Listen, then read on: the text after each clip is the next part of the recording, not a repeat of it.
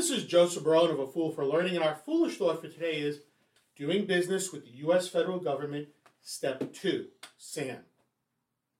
Greetings and welcome to my podcast in the second of four episodes on tackling some of the basics in relation to doing business with the U.S. federal government. I have with me Tom Stallone of TAPSEC Consulting, and you heard him already in the first episode talk about DUNS and the unique identifier, and of course, we're going to talk about SAMs today. So let me just tell you a little bit about Tom. Tom has been the managing partner of TAPSEC Consulting since 2002. TAPSEC facilitates the delivery of products and services for multiple technologies such as land mobility radio, security, telephony, network management, and audiovisual to both government and commercial clients. He has delivered more than 4.5 billion. That that's correct. You've heard me correct. 4.5 billion with a B in sales and over 416 million in revenue to multiple clients. So, Tom, welcome to our Foolish Thoughts Thoughts podcast. Thank you, Joe. I appreciate the opportunity to talk about how to do business with the federal government and specifically today to talk a little about the System for Award Management, okay. SAM. So you've already mentioned what the acronym means. It's not some guy sitting in a cubicle somewhere processing papers. Tell us a little bit more about the System for Award Management or SAM. What is it? What's the purpose of it? Why do you have to do it other than the federal government says you got to do it? Well, it is the key to the award of any contract or even grants from the federal government.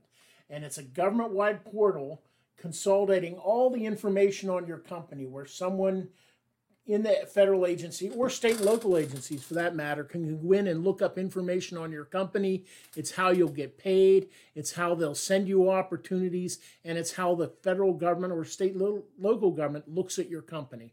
All the data to do business with you, including your who, what, when, and where, and your capabilities, are located in the SAM database. And it's not just for contracts, it's also for grants, and that's an important thing to remember. So, nonprofits who are looking for a hundred thousand dollar grant to do a study on something or to help with this need to also put their put their information in through here. Yes, sir. Exactly. So before one even gets to this point, before one, uh, an organization or an individual like myself, before we even get to put an, uh, to even log on to the website, what are some of the key things that I need to have in place already set up so you need to have a DUNS number, which we covered in our last episode. You need to have your tax ID number.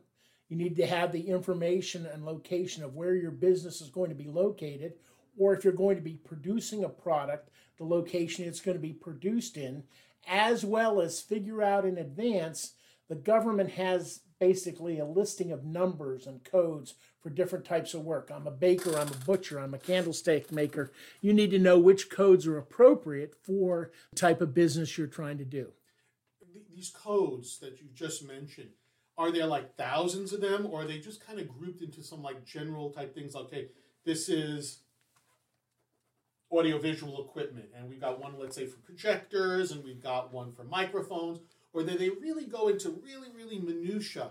Do I really need to spend some real time really investigating these codes to make sure I get the right ones? The national industry standard codes, or what used to be called the standard industry codes, are on the DLA uh, website, and you really need to take the time to look at, for instance, AV. There's multiple, multiple NAICS and SIC codes for types of AV equipment, types of AV services, types of AV maintenance. And it's important to know because on your registration, you're only going to be able to list 10 of these codes. So you need to find the ones that are most appropriate for your business because if there's a contracting officer sitting in Topeka, Kansas, and they're trying to find somebody to perform audio visual maintenance, you want to make sure you have a NAICS or SIC code listed for audio visual maintenance. Two reasons. One is they may use it as a way to find you and second reason, if you're trying to look for new business, you can do a reverse lookup on those codes to try and find business in your area. You said the maximum is 10 codes? So you're allowed 10 NAICS codes, 10 SIC codes, and 10 product service codes when you do your registration, when you do your DUNS registration.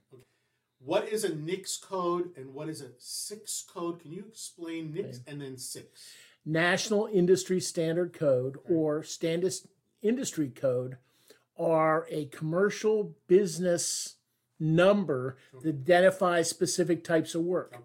They used to be all SIC codes, now they're NAICS codes, and it's put out, I think, by the Department of Labor, if I'm not mistaken. But it, it defines down to a very granular level different types of business, whether it's a product, whether it's a service. And those codes, and you're only allowed 10 of each of those codes, so a total of 30 based on NAICS, SIC, and product service codes. When the government goes to look for you or they assign an RFP, request for procurement, or request for information, you'll have to have those codes identified on your company in order to do the type of work that they're looking for. Where are some some things that companies go wrong on? Where are some things that they have issues on? Where are some problems? So so what are some things that a company should really where did they get tripped on uh, uh, in a sense? Well, first of all, we were talking about DUNS number in our previous edition. Your DUNS number information has to be up to date in order for the government to do business with you. So every year you're required to go in there and update your information, and it's considerable. It's 50 or 60 questions on your company who the points of contact are, how they reach you, who's your alternative point of contact. Do you take government credit cards? Because that's a big deal these days to do very quick procurements up to 15,000 or $25,000, depending on the contracting officer's warrant. They can do business with you overnight if you have quick, appropriately had this information identified and it's there. And if you don't do it, actually, you get a heck of a lot of reminders from the government. So if an agency that's behind and they're doing their DUNS number and doesn't have the NAICS and SIC codes updated, believe me, you'll get uh, you'll get phone calls from companies trying to update it for you or from the government on a daily basis. So let's say I come in, I've got all the information that I need. Everything is all updated, my phone numbers, who is the, the company CEO, the address. Um, I've got the NAICS, the SIX, I've got all of them identified. And I go in and I start the process of putting everything into SAM. How long does that take? If you have all the information you need in advance, including your tax ID number, all your addresses, all your phone numbers, your fax numbers, your point of contacts, it's something that can relatively, a SAM update could be done in 30 to 40 minutes. But you have to have all the background material at, at hand or be able to look it up, including not only yourself, but say you have alternative points of contacts, or you have a point of contact just for web based, or you have a point of contact for uh, emergency backup services, alternate points of contact. So you need not only the company information, your information, but the alternative contact information. That's all all gets thrown into the big bag of tricks. And as I'm doing this process, again, I, I've never done this before. So as I'm going through the process, do I have the ability to kind of save the work I'm doing, kind of put it on hold as a draft and continue on, or do I really need to have everything together?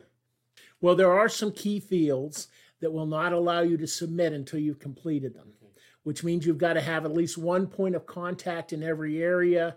You have to have, as I mentioned, your DUNS number, your tax ID number, that information is required. To go back and pick which NAICS code and SIC codes or national industry standard codes you're going to do, you can go back and do those later. But uh, my best uh, best advice to anyone is be prepared, get this done, set aside two hours, and do it right the first time. Okay. So really have all your, as they say, ducks in a row first, all the information and possibly more than you think you need. So so once I go in, I enter everything and I do and I click submit is it all done or is there some further time lapse and stuff is done behind the scenes? What what, what goes on at that point? Basically it's all done but you've got to remember the importance of what you're doing. You're not just sending your information out to the federal government. You're making it easy for them to go search on their own. So they say you want to buy a widget. The contracting officers can go search on widgets and find out information about you and your company to contract with you that you don't know. So you won't even know what you're missing if you don't have this accurate. Any other advice that you can give to anyone who is interested in, in going this route? Any other words of wisdom? Any other thoughts? only I'll repeat something I said earlier. The contracting officers and contracting assistants are going to go out there on their own and do some research. And so the more information you put in here and the better your descriptions are and the more accurate you are about say the lines of equipment or types of equipment you have, the easier it is for the government to find you and reach out to you about a potential procurement.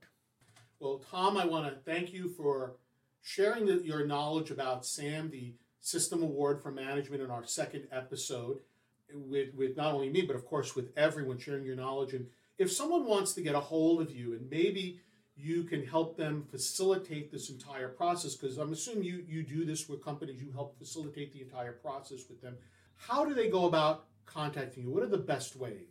Two best ways absolutely are my cell phone which is 703-898-2133 or you can find me all over the web tom stallone at tapsec t-a-p-s-e-c hyphen consulting.com Great, fantastic. Tom, once again, thank you very much for, for meeting with me today and discussing the second step of a four-step process. And and if you, if you, the listeners are out there, if you enjoyed this episode, please take a moment to like or comment on whatever platform you may be listening to.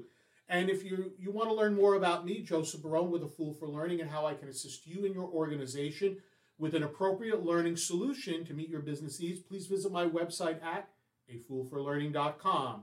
This is Joseph Barone, the CEO of A Fool for Learning, signing out. Remember, learn, perform, succeed.